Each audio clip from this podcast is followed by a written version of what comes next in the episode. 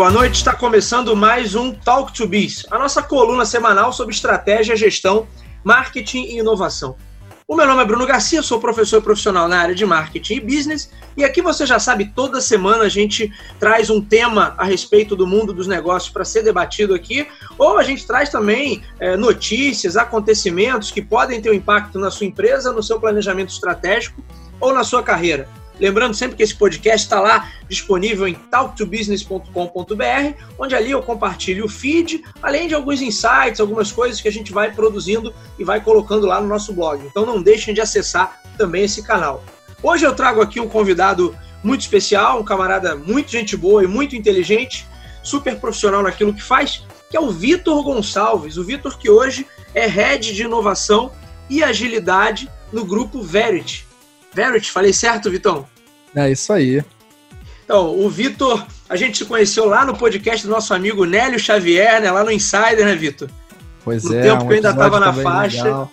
Pois é, muito legal também, cara. Pois é, um abraço aí pro nosso amigo Nélio Xavier. Vitor, a gente hoje vai falar de quarentena, o quanto essa quarentena do coronavírus está expondo as nossas falhas de processo e está nos forçando a, a, a pensar de forma mais ágil, a, a gerenciar os nossos negócios de forma mais ágil e a inovar.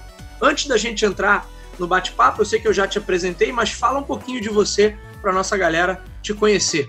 Ó, legal, Bruno. Cara, obrigado pelo convite. Fantástico estar aqui contigo. A gente teve uma super afinidade logo naquele primeiro contato. Verdade. Gente, no podcast que a gente gravou lá do Nélio. E agora tá aqui, é uma honra. E, cara, a minha, minha história, ela se resume numa carreira focada, totalmente drivada para consultoria de inovação nos últimos 15 anos, praticamente 15 anos, em que eu apoiei a transformação ágil digital de algumas empresas aqui no país, no Brasil. E dentro desse processo, a gente acaba muito falando de transformação ágil digital, que isso não se resume a métodos, práticas e ferramentas, mas no fim das contas é uma grande transformação cultural. Então a minha, o meu viés de consultoria, ele é muito focado, muito voltado para um olhar é, de pessoas, para um olhar que transcende essa realidade metodológica e que vai efetivamente no âmago da estratégia, que é a cultura, é aquilo que as pessoas fazem e não aquilo que elas apenas dizem que fazem.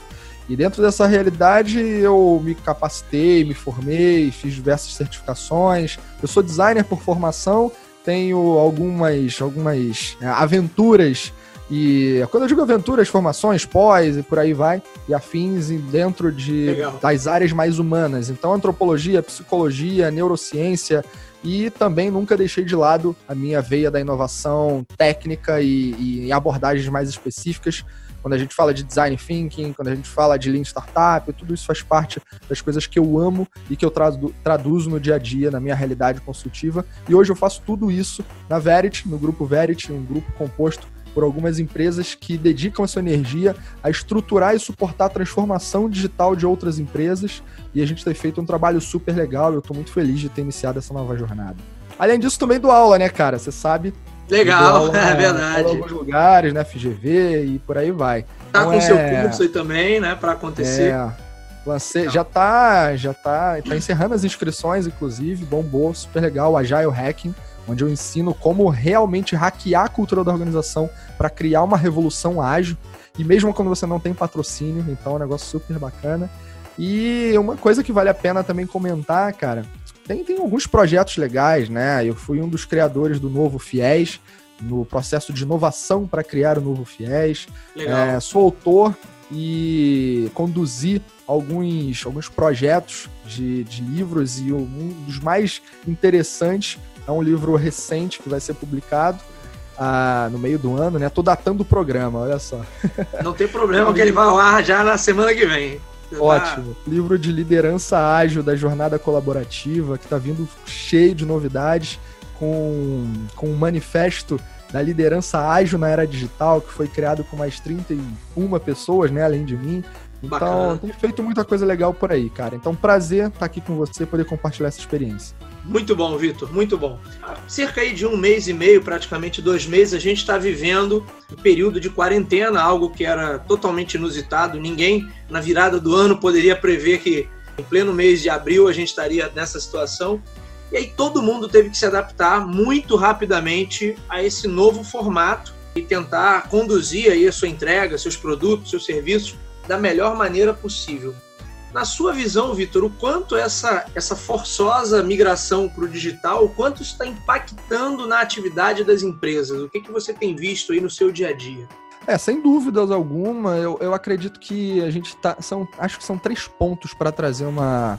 que me passaram rápido aqui para responder essa questão, né? Dar a minha opinião sobre o que eu tô vendo, vivendo em relação a esse assunto. Primeiro é que a gente fala muito, já vinha falando muito de conceitos que representam uma, e tem ainda, naturalmente, uma representação de características do que é o mundo hoje. E aí falava-se muito de VUCA, de tempos pós-normais, agora está se falando do novo normal, e diversas expressões, que sejam elas moda ou não, representam as características do momento que a gente está vivendo, do mundo contemporâneo. Mas o que eu acho legal disso tudo, e aí é, é viver, é a prática. Porque até então, para muitas pessoas, esse papo de VUCA, ah, que é volátil, que é incerto, imprevisível ou incerto, enfim, isso daí não acontece para todo mundo. Não, aconteceu, tá acontecendo para todo mundo exatamente Olha agora. Aí, né? é. E a gente está vivendo o conceito na prática, né? E aqueles que desprezam conceitos, então essa é uma bela lição. E o outro ponto que eu vejo complementar a isso é que as empresas e não, as empresas são feitas de pessoas naturalmente, né? E as pessoas não vinham se preparando para essa realidade da imprevisibilidade e de que, no fim das contas, quando você olha que todo mundo tem que trabalhar, ou em sua maioria, ou enfim, uma série de empresas colocaram seus profissionais para trabalhar de home office, você consegue perceber que há muita dificuldade de adequação dos novos comportamentos, dos comportamentos exigidos para trabalhar nesse, dentro desse formato. Mas eu não estou dizendo isso em relação a, ah, pô, o cara tá lá em casa, na casa dele, então ele tem a cama que está do lado, é mais fácil ficar na cama do que, no, do que na mesa trabalhando, ou seja o que for. Não se trata só disso. Isso daí, para algumas pessoas, já é voto vencido. Mas se trata em como a empresa era ineficiente quando ela trabalhava no formato totalmente é, presente, físico, presencial. E quando você vem para o mundo online e as pessoas têm que fazer reuniões por conferência, elas começam a pensar, cara, é, você consegue perceber Será que existe. É, não tinha desperdício nas atividades que eram feitas antes? E aí você Com começa certeza. a viajar, né, cara? Eu fico pensando, pô, quando essa situação toda, de alguma forma, é, sair, sairmos dela, não posso dizer que a gente vai entrar no normal, mas que a gente sair dessa situação, do, do, do isolamento social, será que as pessoas vão querer fazer reunião, por exemplo, São Paulo? Vou muito para São Paulo, né? A nossa sede da Verity é em São Paulo. E aí, quando eu olho, porra, será que vale a pena você se deslocar às vezes uma hora no trânsito para fazer uma reunião de 40 minutos e gastar mais uma hora para você voltar? Será que isso é necessário? Será que não dá para você fazer isso por um Zoom da vida, por qualquer outra ferramenta que seja, mas que com você certeza. faça isso num formato é, mais conectado com, a, com esse presente que o home office também está nos dando? Então tem muitos questionamentos de fato, cara, tem muito desperdício dentro das organizações que não vinham se preparando para uma realidade como essa. E a grande resposta para isso é seja ágil, seja adaptável. E nesse caso, muita gente confunde, a gente até falou isso no nosso outro episódio, né, sobre agilidade. Muita Sim. gente confunde sobre o que é ser adaptável com o que, ser, o que é ser rápido. E a palavra agilidade, eu acho que ela falhou na sua propagação pelo mercado porque ela não significa ser rápido é de fato ser adaptável diante das circunstâncias incertas e, por conta disso, otimizar o valor diante da incerteza, reduzindo o desperdício ao máximo. Enfim, falei um monte de coisa bonita, mas é por aí. E no fim das contas, o que a gente precisa fazer exatamente hoje é ser ágil, mas também ser rápido. Então a gente tem que dar respostas mais imediatas para o mundo, dar respostas mais imediatas para esse momento, que a vida não parou, ela não pode parar. Então a gente, como é que a gente responde a isso? Tem que ser adaptável, tem que ser ágil? Tem. Isso é, isso é fundamental. Mas a velocidade que você vai empregar, o compromisso que você vai empregar para você fazer essas mudanças, ela também, elas também são determinantes para o sucesso da empresa nesse momento. Ou seja, o desafio agora está sendo ainda maior até, porque havia uma necessidade já que meio que teoricamente o mercado já conhecia de ser ágil. Só que de repente todo mundo está sendo forçado a ser ágil e, como você bem falou, ser ágil e ser rápido, ainda por cima. Você acha que essa migração é, repentina para o digital ela acaba expondo muito desses processos que eram redundantes, desnecessários. E acho que essa sensação aí que você comentou é perfeita, que todo mundo deve estar tendo também. Quanta coisa a gente está resolvendo de casa e, putz, será que eu precisava ficar todo esse tempo no trânsito e ir até lá para resolver essa situação? E não há uma maneira muito mais simples de fazer, só que ninguém nunca propôs isso, porque era a tradição. Está deixando a empresa mais exposta, Vitor? Eu tenho plena convicção que sim, cara. É, você vê que e, e, não apenas. Bom, tem duas questões. Tem a questão dos seus processos redundantes ou ineficientes, e tem a questão. E também processos que não existiam e agora são necessários, né? Por exemplo, a gente está gravando o podcast à distância nesse momento. Sim. E, e uma das primeiras coisas que eu te perguntei aqui nos bastidores antes, antes da gente começar é como é que você vai gravar isso? Porque a gente está acostumado a fazer isso antes, antigamente, a fazer isso presencial lá, com os nossos Sim. equipamentos de som, microfones de alta qualidade, não sei o quê. E agora, né? Então, é, novos processos emergiram. Mas eu também acredito, cara, que as pessoas têm, têm uma resistência. Acredito não, isso é uma verdade absoluta pela ótica da ciência. As pessoas têm uma resistência a novos formatos de trabalho, então elas evitam, elas adiam a todo custo qualquer coisa que tire aquele formato que já é conhecido para elas. Como o cérebro tem a N funções maravilhosas e uma delas é proteger a gente de coisas que possam nos ameaçar, e aí por conta dessa proteção a gente tem medo, então a gente, quando tem medo, luta ou foge, é a reação automática do cérebro. Quando você vê que essa transformação forçada que a gente está vivendo aparece, é tirar todo mundo do conforto previamente existente, fazer necessariamente com que a gente supere esse medo e lutar ou fugir não vai ser suficiente, ou melhor, não vai trazer resultado nenhum. Então você precisa naturalmente expandir a tua consciência e começar a fazer coisas novas. Mas ainda vai levar tempo para muita gente. Tem pessoas que não vão conseguir tão breve ou no tempo que a empresa precisaria fazer uma migração, fazer é, uma trazer novos processos ou, ou consertar, vamos lá, ajustar processos que estavam lá e que não eram suficientes ou não eram é, eficazes do ponto de vista de resultado e não eram eficientes do ponto de vista da operação, né, do dia a dia, da execução. Então, todo sim. esse cenário que a gente está vivendo, eu acho que tem essa visão de exposição de processos, sim, e tem uma questão comportamental do quanto as pessoas estão afim de rodar nesse novo formato no fim das contas não tem muita necessidade, não tem é, é muita escolha. Você tem que agir. Mas tem gente que ainda leva um tempo, né, cara? Isso é um, é um é algo intrínseco do ser humano. Às vezes a gente só se move na porrada. Porrada chegou, Sim. mas tem gente que ainda vai continuar tomando porrada, vai continuar e vai levar um tempo para mudar. Então, é, assim, objetivamente, vejo uhum. que tem exposição demais.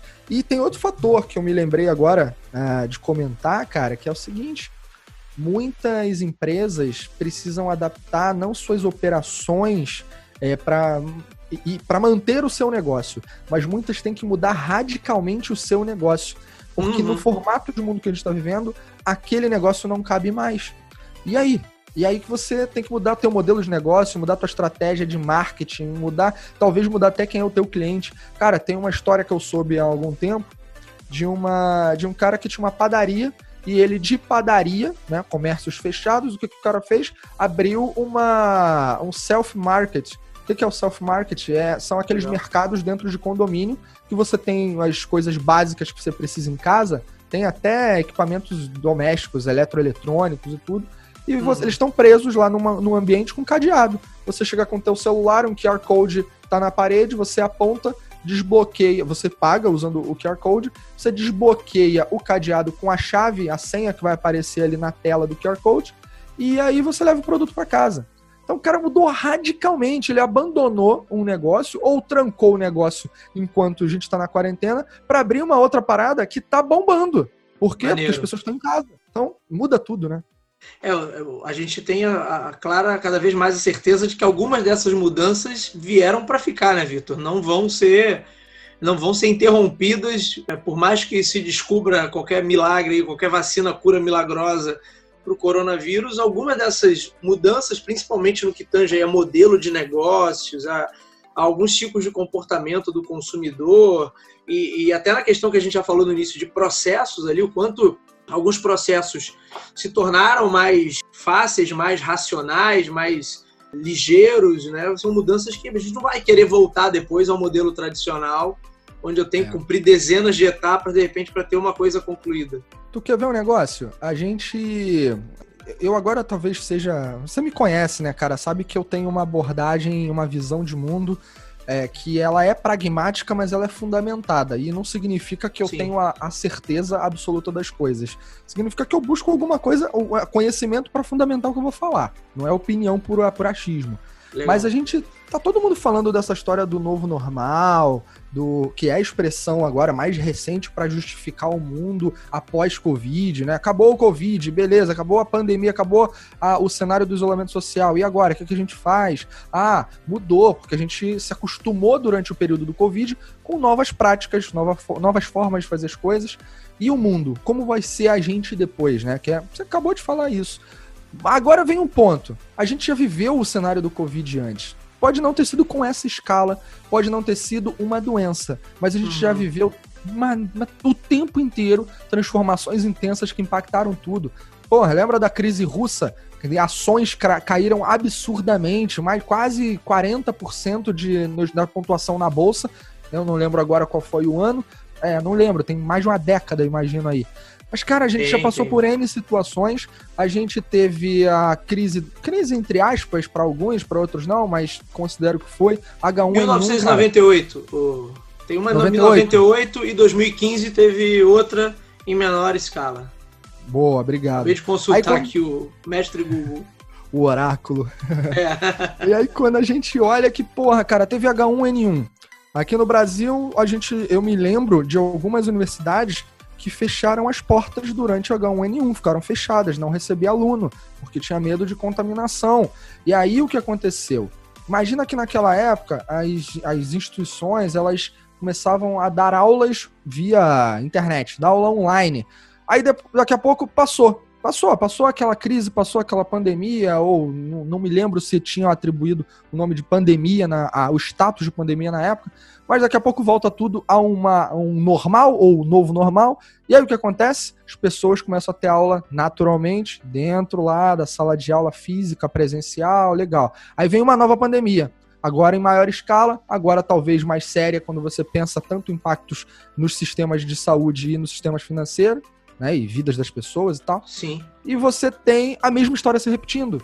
Será que as pessoas vão efetivamente nesse pós-Covid, é, absorverem as lições que a gente está tendo aqui agora, cara. E são lições para a empresa, são lições para você como ser humano, como indivíduo aí na, na, na, Terra, né, cara? Eu tenho hoje muito mais tempo em casa e, por consequência, muito mais tempo com minha esposa e com meu filho, o que é maravilhoso para mim. Sim. Quero sair, tô doido para sair, mas eu peso na balança e aí eu olho, puta, cara, a oportunidade que você tá tendo, você passou anos da tua vida viajando toda semana, entrando no avião, voltando, é legal, é maneiro, mas é cansativo. E aí quando Sim. eu venho aqui, tenho a oportunidade de ficar dois, três meses direto com minha família, puta, essa é uma bela oportunidade. Então a gente tem que olhar também, ter esse olhar positivo, mesmo que não seja, talvez, para todo mundo no negócio, cara, alguma coisa você é capaz de enxergar de bom nisso tudo que está acontecendo. Nem que seja para te dar lições e aí depois você superá-las, né?